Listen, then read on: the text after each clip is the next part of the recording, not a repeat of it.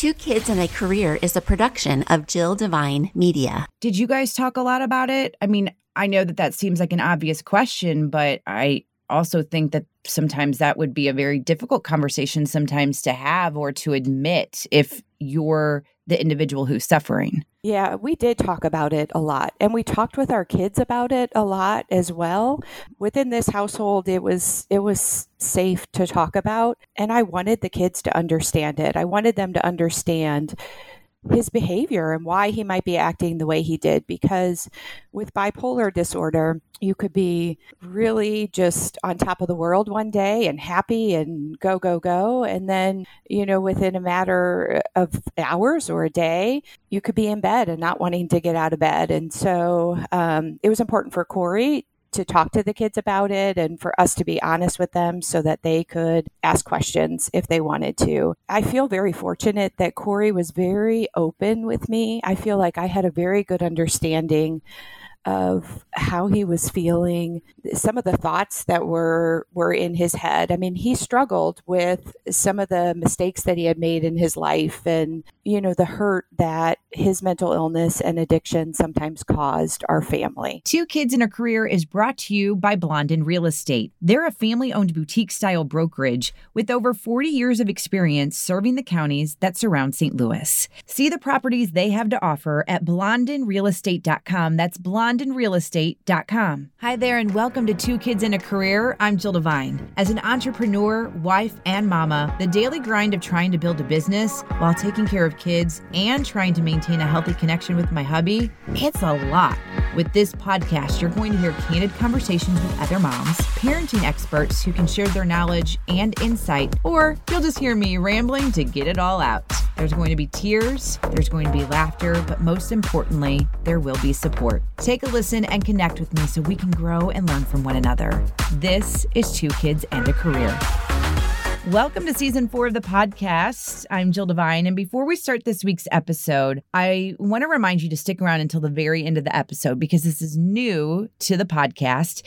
It's the Supermom shout out. So at the end of every episode, I shout out a Supermom. And if you have a Supermom that you want to nominate, email me hello at jilldevine.com. Okay, so I would definitely be lying if I said I was feeling super confident in myself for this week's episode. So I don't know if you feel this way ever or I don't know, but when I'm talking to a complete stranger, I don't feel as nervous and I feel a little bit more confident in myself. But when I'm talking to someone I know pretty well, I don't feel that way. I, I feel a little bit more nervous. I don't feel very confident. I, I don't know. I don't do you feel that way ever? So I'm just telling you that because that's what's going to happen this week. I'm talking to someone I know pretty well. Let me introduce my guest to you. Welcome to the podcast, Gina Schuster. Thank you, Jill. Thanks for having me. Anyone who might be listening who knows me and you knows we are friends from middle school, friends from high school, and you know exactly what we're going to talk about. So you might be able to brace yourself or and, and, I hate to make any kind of assumption because I will be honest with you Gina in thinking about this episode I thought man this is going to be super heavy. I've got to prepare myself but I don't know what's going to happen and that's the beauty about this podcast. So let me fill in those that are strangers to you and me. Um Gina lost her husband to suicide, and September happens to be National Suicide Prevention Month. And with everything going on in the world today, you're seeing a lot more PSAs for mental health and checking on those individuals. And so, while it would have been easy for me to reach out to someone like you, who I know personally, and I um, wanted to have on to talk about this serious topic, I didn't feel like it was my place to do so. So Gina did reach out to me. Um, I had told her I wanted her to come on the podcast, but Gina reached out to me and said she's ready. So Gina, you said you're ready. You're ready to talk about your journey so far. And I want to thank you for being brave and coming on. You're welcome. Yeah, I um you know when we first kind of talked about maybe doing the show, I didn't I didn't really know what we would talk about. And then I started hearing more about suicide prevention. And I felt like that was the perfect time for me to come on and talk about this and um, hopefully provide some hope to other people and maybe provide some resources and be able to tell my story and Corey's story because I think it it really is an important story to tell. 100% because again something that has been talked about on this podcast so many times is you know you don't know what is going on with people and eh, you don't know based on and this is the world of social media you could just think someone is so super happy and there's no struggles or things are okay. And until we're honest and have these tough conversations, we're not going to know. And so I want to maybe back up a little bit as to uh, maybe my perspective, because maybe that'll help lead into things. First of all, let's talk about your kiddos be, eh, because you and Corey, uh, high school I won't want to say high school sweethearts because when did you guys start dating? Was it after high school? We started dating at the end of senior year. Okay. So, all right. Yeah. So, really all right. Cut off. okay. High school sweethearts, barely. Uh, tell me about your kids real fast and their ages. Okay. So, we have our oldest son, Evan, is 13 years old. Um, our daughter Tessa is 11. And then our youngest son, Mason, is eight years old. And I don't want you to get mad at me. You probably already know this, but man, Corey's genes definitely. oh, yeah. Those are definitely Corey's kids for sure. Sorry, Without Gina. Nope, I know. if I hadn't birthed them myself, I, I would question it if I had anything to do with it. Okay. So, those that know you and know me know they will agree with this statement that I say Gina is a strong ass woman. Gina Eh, from middle school and high school when we know we knew each other really well. Gina was in charge. Gina was a leader. Gina was part of everything. Gina was just in it. Like she just you knew if there was a committee or there was a group, Gina was going to be in charge and she was going to make it awesome. Corey was the goofball. He made you laugh. You always were like, oh, what's this guy going to do next? How is this going to work? And he just had this way of making you smile. So when you two got together, it was hilarious, I think, to some because there was like this this well-kept woman well in high school what can you young woman and then this goofball and then it just was just kind of awesome to see because Corey's group of friends, eh, they are a close group of guys. They are still to this day, they are a core group. And it was just fun to see these people that I love from high school. I mean, I know some people think high school was awful, they didn't love it. I am proud to say high school were some of my fondest memories. And it just was so fun to see you guys together as a couple. So, from a perspective of an outsider that wasn't in your group all the time and hanging out, I saw that Corey was fun. He is a United States Marine. He loved serving his country. He loved just supporting the military. And so I knew that there were some demons. Um, I didn't know if it started before the Marines or after. But then again, being on the outside and just knowing you two, I just kind of figured you have things that happen here and there. N- no big deal. It's what happens. I didn't honestly know. And I don't I mean, it's not anybody's business, really, Gina, to know the inner workings of what is happening with you guys. But I don't even I don't know if I want to fast forward and say was there something that you wish you would have put out there or him or I, don't know where do you want to begin with this story uh, you know with Corey he did always try to make people happy and make people smile and make people laugh and and I think part of that was just genuine love for people and wanting to help people. And I think part of that was trying to mask some of the things that were going on internally for him. Um, and some of those things he shared with people that were close to him. And you know for some he he kind of kept that in tucked in close and and didn't want to talk about that um, he did struggle with addiction so that that started before the marine corps and that continued off and on after the Marine Corps. Um, and then in 2011, I believe it was, he was diagnosed with bipolar disorder.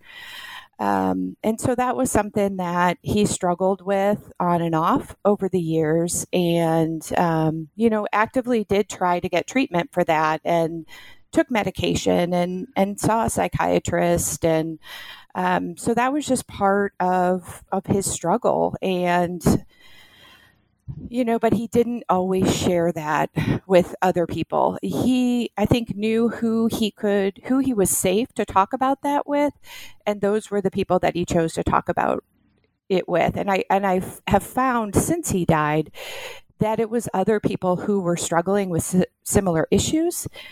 That's who he disclosed that to, and that's who he talked to. I think because it was so important for him to make connections with people and to help people feel okay. So that's who he trusted to have some of those conversations with. Did you guys talk a lot about it? I mean, I know that that seems like an obvious question, but I also think that sometimes that would be a very difficult conversation sometimes to have or to admit if you're the individual who's suffering. Yeah, we did talk about it a lot, and we talked with our kids about it a lot as well.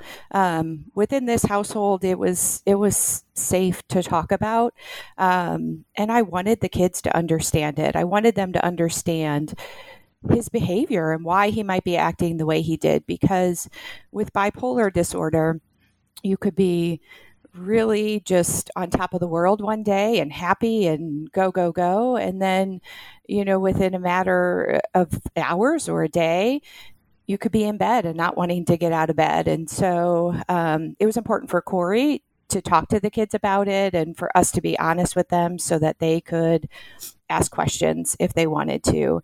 And I feel very fortunate that Corey was very open with me. I feel like I had a very good understanding of how he was feeling some of the thoughts that were were in his head. I mean, he struggled with some of the mistakes that he had made in his life, and um, you know the hurt that his mental illness and addiction sometimes caused our family. So we did talk about it quite a bit. I think sometimes, and I'm working on this too, that sometimes we think our kids can't handle it, and we have to talk to them about these things. The more open and honest we are, the more they can start to understand. You mentioned with being diagnosed with bipolar, and I mean, I know some of bipolar but not not enough i'm not i don't have anyone right in my life that i see that has that and what they go through but you said he could be such on a great high one minute and down low in the next that's i think where that perspective comes in. I never saw any of those low points. And I don't, I mean, that's nobody's fault. That's not Corey's fault. That's not anybody's fault. Why would you want to put those things out there? But that was just, I guess, my point with Corey. And I know you feel this way or you know this. You always saw the happiness. At least I did, the outsider. Yeah. And, and I think that's, that's what he wanted people to see. And as his wife, um, I, I felt, I guess I felt protective of him. And I felt like it was his story to tell at that time if he wanted to. And it wasn't my place to talk about that with other people. And so his lows were were private. They were within our household. Um, and there were a few people, you know, that knew what was happening with him at, at, at different times. Um, and I would say for the most part, he was a very high functioning mentally ill person. So, um, you know, for the most part, he was happy and joyous and actively participating in our family. Um, but when he hit lows, they could be pretty devastating. And he didn't want a lot of people to see mm. that. And I yeah. had to respect that. The one thing that I have realized with this podcast is sometimes you just want to talk to a complete stranger or an acquaintance about the things that you're going through because you know it's difficult to share some of those hard things with people that are super close to you. And that kind of hit me when you said that he wanted to talk to others who are going through the same thing as him. It, it just made me think, well, yeah, that that makes sense. It, because I think sometimes we can get a little uh, jealous, I don't think is not the word. I'm trying to think of the right word. Like if your bestest of friends doesn't come to you about something and you're like, well, why don't you feel, feel like you can trust me or I'm a safe zone? And it's not that.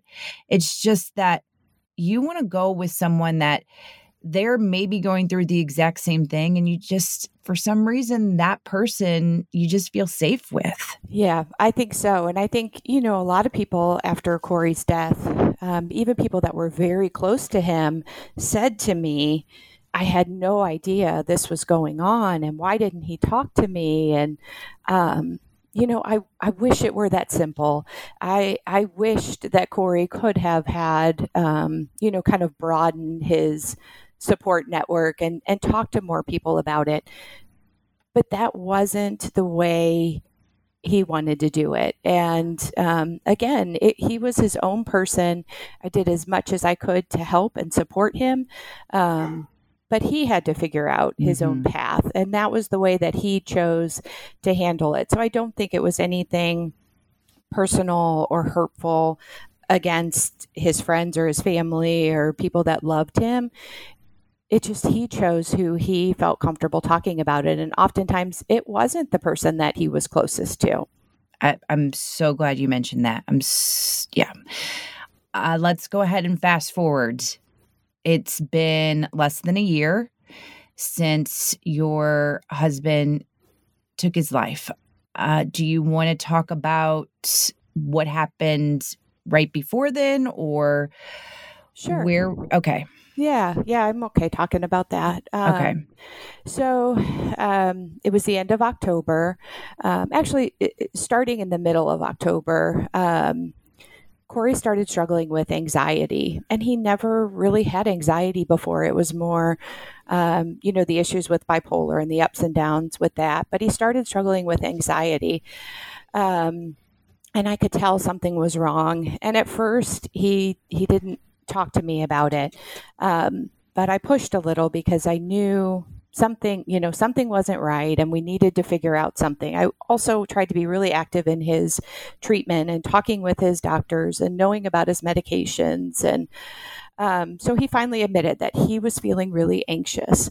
And so um, we tried getting him into his psychiatrist, and they weren't able to get him in um, until December. And this was, you know, mid October. So they prescribed a medication for him for anxiety, and um, it didn't really seem to help. And those those last couple of weeks, I just saw things kind of starting to spiral but I didn't really know what to do. Um, he was hesitant to go to the hospital. Um, you know, he he had been hospitalized before um, in a mental health hospital, and I remember going to see him and thinking, "This isn't this isn't right. This isn't the the treatment that he needs." And even the doctor said, "We need to get him out of here as soon as possible." Um, and so, you know, we didn't want to do that, but I could just see that he was getting worse. And so, those last couple of days of his life, um, he started drinking, and that and that was um, not not a good thing for him. He had struggled with sobriety off and on, and had long periods of sobriety. Um, but he started drinking, and he drank in front of our children, which he hadn't done and he left our house after he had been drinking and the kids knew that um, and so that was a, a, really bad day and we were really worried about him and honestly i thought i was going to lose him that day he made it safely to a friend's house um, and he stayed there. But the next next day or two after that, he really was just very depressed, and um, I thought I'm going to try something that has worked before, and I thought tough love was going to be the right answer. That I needed to tell him that you know he couldn't do that to our kids and to me, and he it was time to get professional help. And and he agreed with me and we had a conversation and he decided this was on a friday he decided he was going to go stay at my parents house. They were out of town for the weekend um, take some time to think and figure out what his next steps were going to be. Um, i said goodbye to him i hugged him i told him i loved him and i told him we will figure this out it'll be okay and that was the last time I saw him. And he went to my parents' house, and I communicated with him throughout the night. And he was um, talking to several friends that night and, and reaching out to people. And then his phone died, um, and he didn't have a charger with him. And I think he lost his lifeline and I'm not sure exactly when, but sometime that Friday night or early in the hours of Saturday morning, he took his life.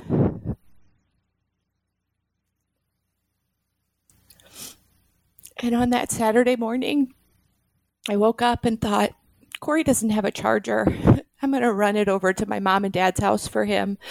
Um, and then I found a letter that he had written to our children. And it wasn't a suicide note. It was it was talking about um, you know how badly he felt that his mental illness and his addiction had um, how it had hurt the kids and how it was hard to explain, but that he was um, wanting to get help and trying to get better, and how much he loved them, and that he was hopefully only going to be away for a little while and he wanted the kids to be good to me. And so when I found that letter, I kind of got this feeling of panic. And um, I went to my parents' house, and that's when I found him. So obviously, I knew that you found him. Um, are you glad it was you who found him?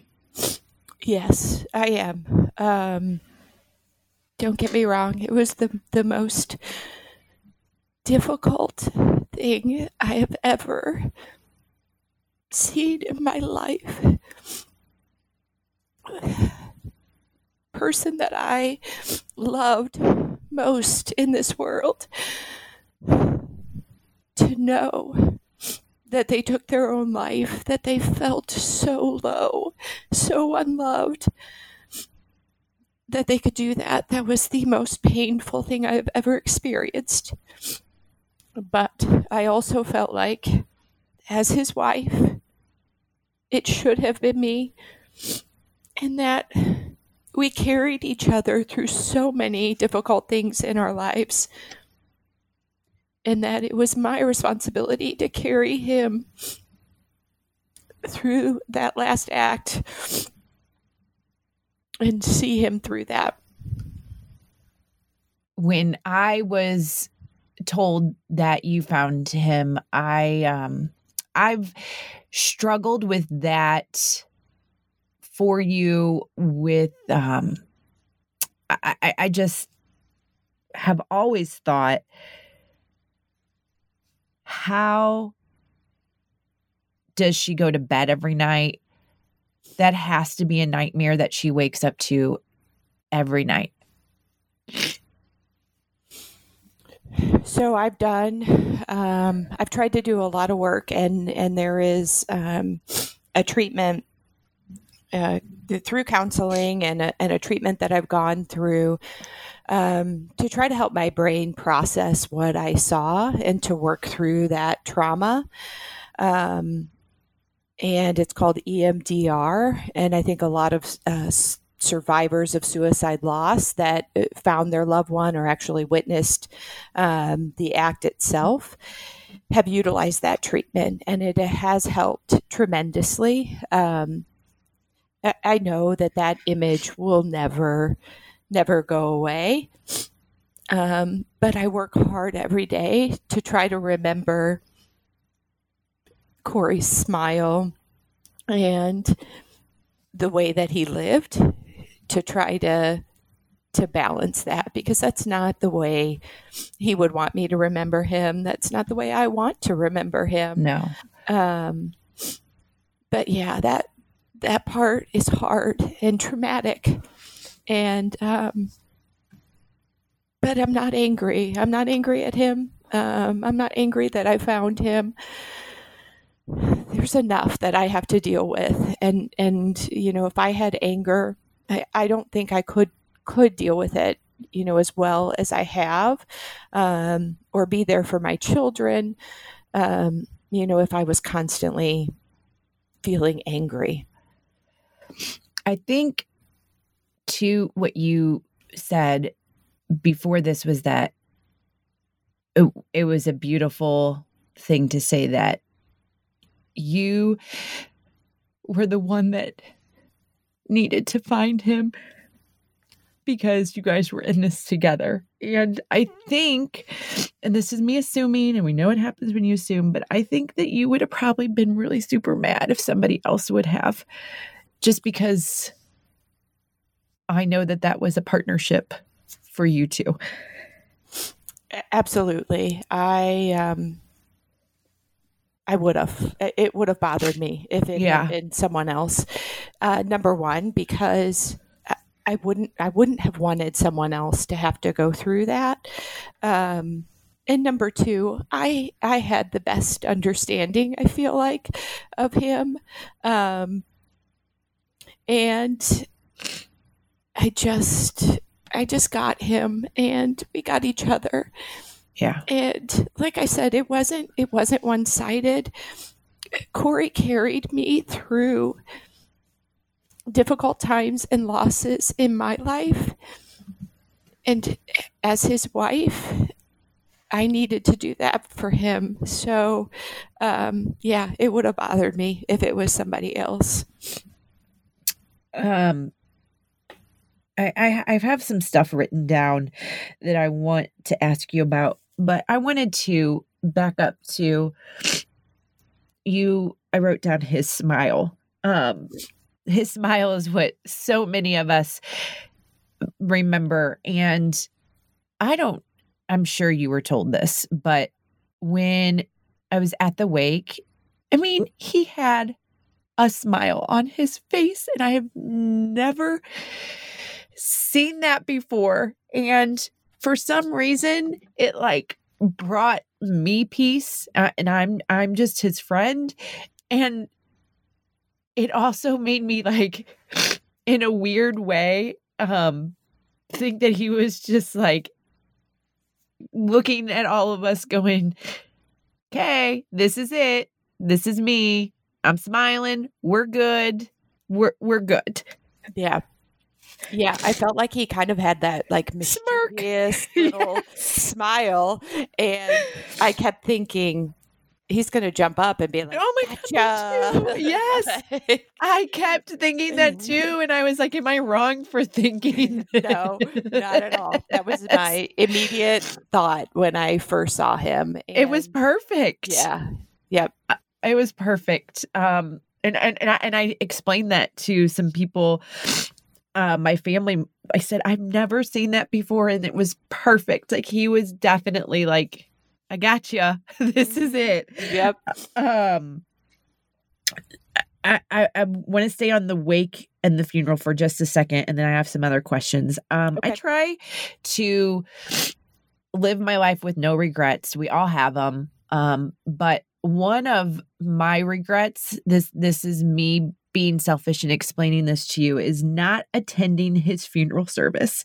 And for some reason, the reason I didn't go is I felt like I shouldn't be there. I don't know how to explain that other than because we didn't talk every day or even see each other in years that like I didn't deserve to be in that really special moment. But what brings me a little bit of comfort is um one of our mutual friends jamie was there and she's we we met up um either that evening or the next day and she gave me a recap and um it was no surprise to hear that you gave the eulogy. At first everybody's like oh my gosh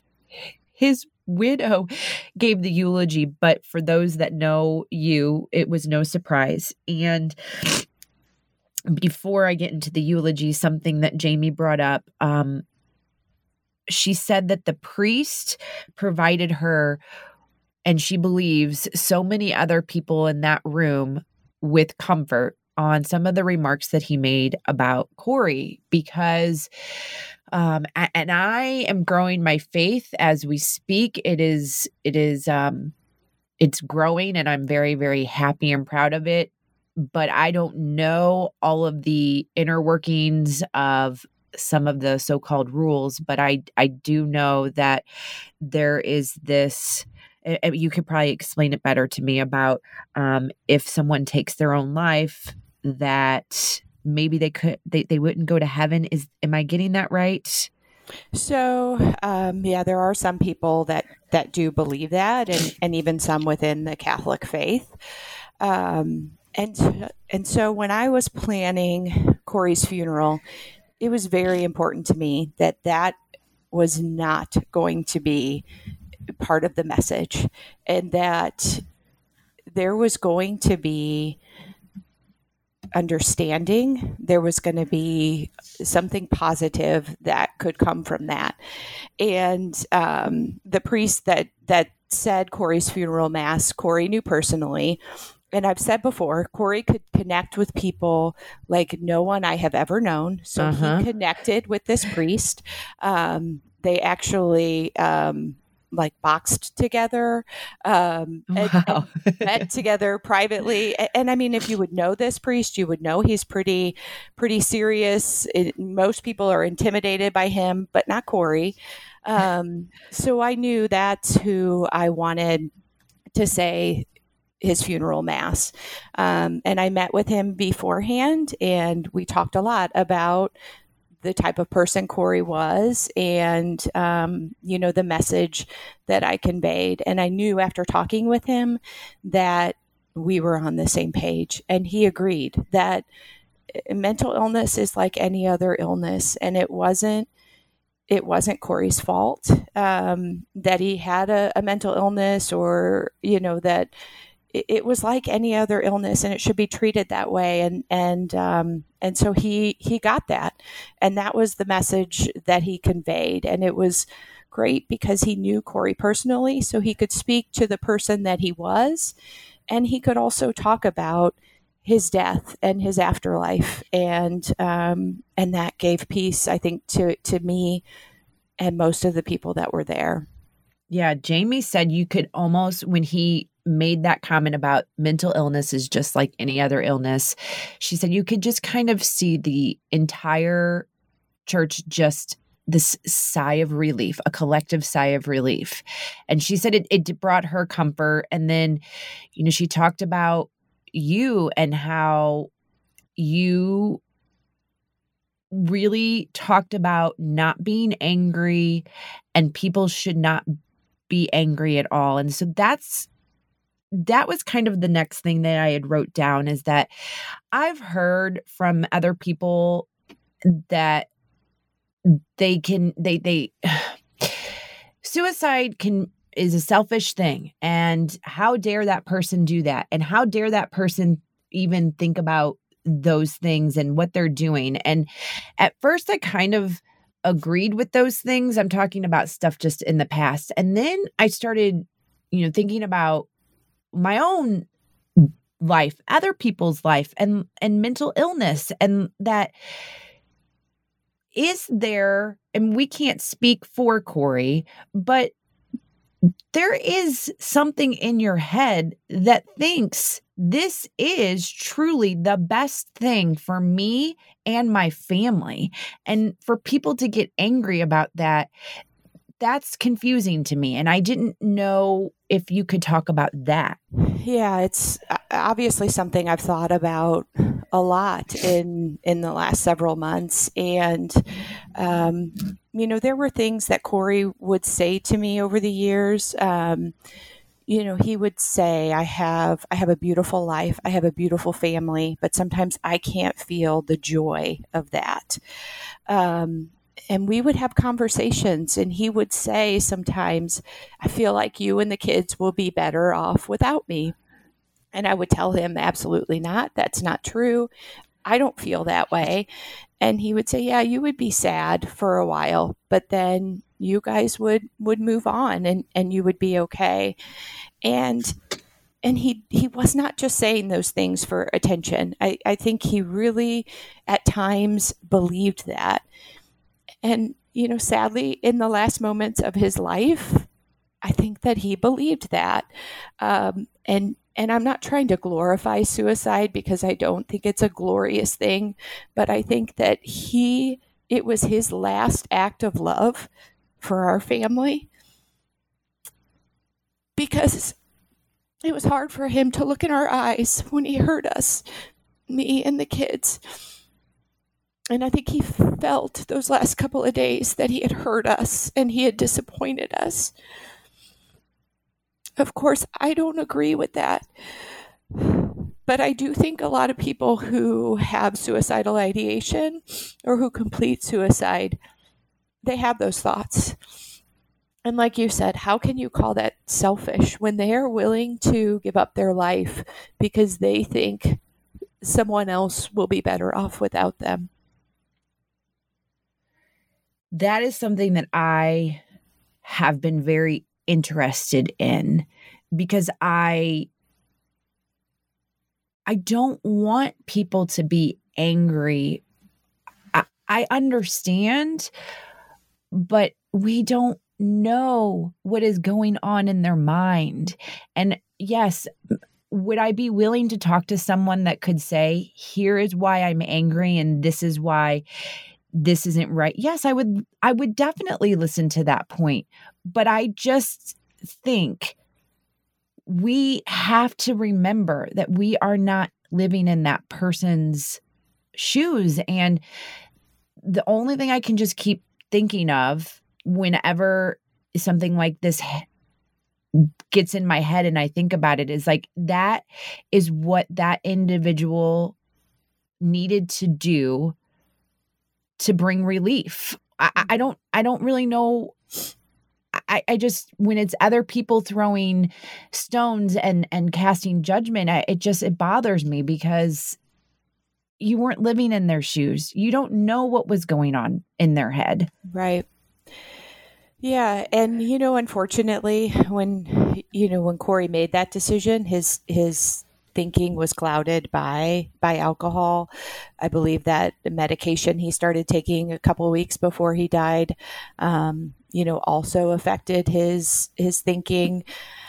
Um, and and I understand, you know, I too I can understand the other perspective. I can understand why someone could feel angry and I'm not saying I don't have anger sometimes about my situation or question how I ended up here. Um, but anger at Corey um, is not going to get me anywhere. And um, I loved him and I forgive him. And th- that I think will help me move forward. But I, I get it. I can understand why survivors are angry um, because it's hard. You have all of these feelings and questions, and it's hard to deal with that. And sometimes you just you want to be angry at someone or something and and you need a release and so i get it that that some people are angry and it's a process i think for some to try to work through that and I would never judge anyone who is a survivor of suicide loss who feels anger. Um, and their situation might be different than mine. You know, the person they lost may not have been good to them, and life with that person may have been a living hell. And so, yeah, maybe they maybe they have a, a little bit more justification to be angry. But for me, that wasn't um, wasn't my circumstance, and um, for me personally, I knew anger would not propel me forward. And and that's what I'm trying to do. So let's talk about now resources and where you and your family are because someone's listening right now and saying I, I need help or i know someone who needs help i do know um, one of the numbers that everybody gives out is the National Suicide Prevention Lifeline, and that is 1 800 273 TALK, which is 8255. I'm going to have that in the show notes at jilldevine.com, but I also didn't know if you wanted to talk about some of the resources that you're using um, for you and obviously the kids. Yeah, there's also a crisis text line. So, um, you know, some people may feel more comfortable texting rather than talking. Um, so, the crisis text line, you text talk to 741 741, and okay. you can get in contact with someone um, via text if you're more comfortable communicating that way. Um, one one thing that the kids and I did, um, we worked with an agency called Arise Equine Therapy, um, and they work with um, people who have experienced trauma and grief. Um, they also work with veterans with PTSD. Um, so we worked with horses, um, with a horse specialist, and also with a um, licensed therapist and that was something we could do together. Um, my kids said, I don't want to sit down and just talk to a counselor. Um, so I knew I needed to figure out something else for them, and that was that was something that was really helpful for us. We all love animals, and so it it gave us that connection. We were moving while we were talking, so that was one thing that was extremely helpful. Um, and Jill, I know you're familiar with Annie's Hope, um, mm-hmm. but they're an organization that provides grief support for families. Um, so they do uh, sessions with families with, uh, you know, age appropriate for children and then adults, and they do eight week uh, family sessions they also have lots of other resources, um, referrals for counseling and uh, literature about grief and, and different programs throughout the year. So they've been a wonderful um, resource for us. One thing personally that's been helpful for me um, eh, within weeks of losing Corey, I heard about um, Modern Widows Club of St. Louis. The St. Louis chapter it had just started um, shortly before Corey died, and I started attending those meetings and that has been um, a wonderful source of support for me. Wonderful group of women um, who just get it. They get me. They know what I'm going through. They give practical advice. Um, and you can find them on Facebook, Modern Widows Club St. Louis chapter. So they've they've been wonderful. And then the other thing I wanted to mention is just education. So, something I, you know, and I'm a social worker and I feel like I should have known about these programs, but I didn't. Um, but NAMI, the National Alliance for Mental Illness, they offer um, education for family members, um, caregivers, and loved ones of somebody with an, with a mental illness. So you can learn more about their mental illness, how to interact with them, how to help them. Um, so I think that's that's a great program, and they work with children also. Um, and then the Missouri chapter for um, the American Foundation for Suicide Prevention also has training modules, um, and they have one called Talk Saves Lives. And um, you know, it makes me think about Corey losing losing that lifeline when his phone died for him. Um, you know, something so simple as just talking to someone um, really can make a difference and really can save a life. How are your kids doing? Um, you know, they're doing a lot better now. Um, we've had we've had some ups and downs, definitely, and those first couple of months were really, really hard. Um, but I see them acting more like themselves, um, laughing more, smiling more, um, wanting to be around family and friends more. Um, my oldest son getting back into sports. Um, they're still they're still typical kids and you know it, it's and that's what i want them to be. I don't expect them to act any different. Of course it would be nice if they would help their mom out a little bit more at home but you know they're acting like typical kids and i feel like they've gone through enough and they've lost enough um, that i don't want to take any part of their child childhood away. Um, so i want things to be as as normal as possible for them. I don't know if this is the right question to wrap up, but I just, what's next? What's next for Gina? What's next for the Schuster family? What, what didn't we cover? What do your friends and family need to know? I think people need to know that that I'm okay, um, and it may not always appear that way from the outside, um, but I don't. I don't need to be fixed. Um, I'm grieving. I will continue to grieve for a long time. Um, but I don't need. I don't need magic words from anyone. There's not something specific I need, um, except you know to be allowed to to go through this process. Um,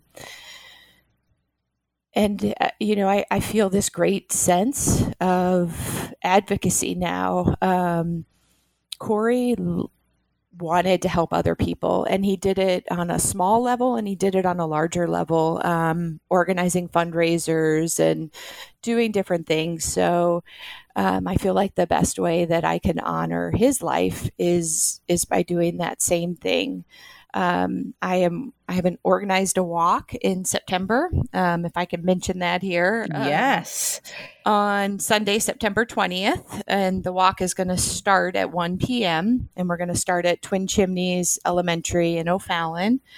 Um, and if you're interested in joining us, um, the website is afsp.org backslash St. Louis. And if you search Corey's crew, and Corey is C O R E Y, um, you could join my team to walk with us. And, and money raised for that walk is going to go towards um, suicide prevention. So, uh, you know, I, and I also just want to um, end with a message of hope. Um, this is absolutely the most difficult thing that I have ever gone through. But I I do have hope for my future. I have hope for my children's future. Um, and I know that this will propel me to do bigger and better things.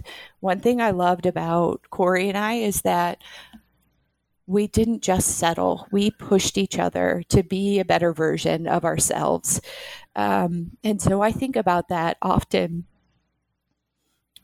that he would want me to rise up from this and be better and help people because of my experience. And that's that is my hope and that is what I want to do. And I want to try to help someone who might be feeling suicidal to understand that uh, the devastation that it that this causes and that in that moment they might feel like they have nothing to live for. But i want to help them see that they do. And i want to prevent another family from experiencing this loss.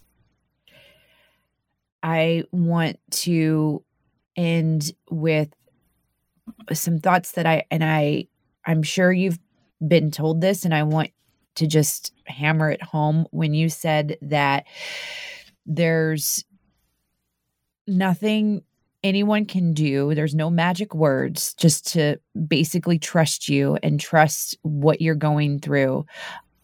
I think for me, and I, I, am going to speak on behalf of others, but I think one thing that we as your friends struggle with is sometimes those of us that again, don't talk to you every day or have seen each other except for our class reunions, that there's this weirdness of all of a sudden here I am. I'm I'm showing up for you.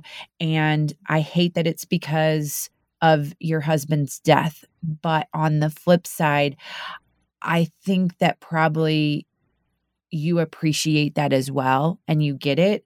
And so while I know I haven't been in your life on a daily basis like that until recently, I just want you to know that I am always thinking of you guys. And whenever you pop into my head, I'm will send a simple message or send a caring thought and that's it it's just that and um there's no agenda there's just people that are praying for you guys and thinking of you all the time and i hope you know that that that's that's what we're here to do.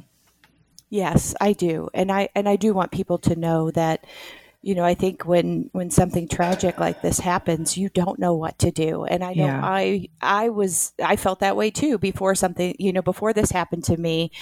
And so you you may tend to shy away or not say anything or do anything because you don't know if it's going to make a difference or you don't know if it's the right words.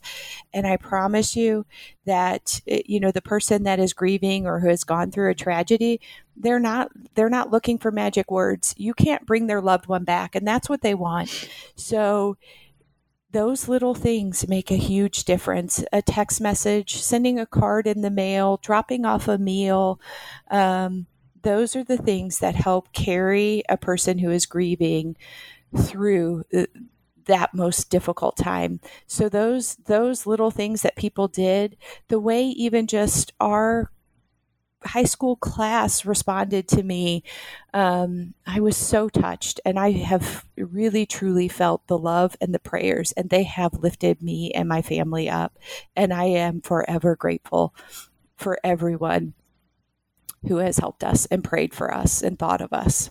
Gina, this conversation is so super special to me. Thank you for sharing it with me and with people that know you and Corey very well and for complete strangers. You're welcome. Thank you, Jill. I'm proud of you, girl. I'm glad to be a part of it.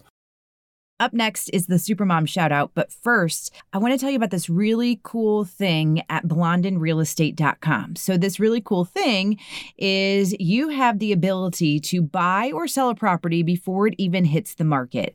All you do is sign up and you get exclusive access and immediate updates about their coming soon and off market property community. So, you are in the know before anyone else. Doesn't cost you a thing. Just sign up at blondinrealestate.com blondinrealestate.com. That's blondinrealestate.com. New to the podcast this season, I'm kicking off Supermom shoutouts. And I really started thinking about this because I know how hard it's been for me with this pandemic trying to run a business and trying to take care of little ones when they're home because they didn't have an opportunity to go to a school because it closed because of the pandemic. And I started thinking about all the other moms out there that maybe just feel like they're not recognized, they're not appreciated. So I wanted people to start nominating that special supermom in their life. Or if you're a supermom, nominate yourself.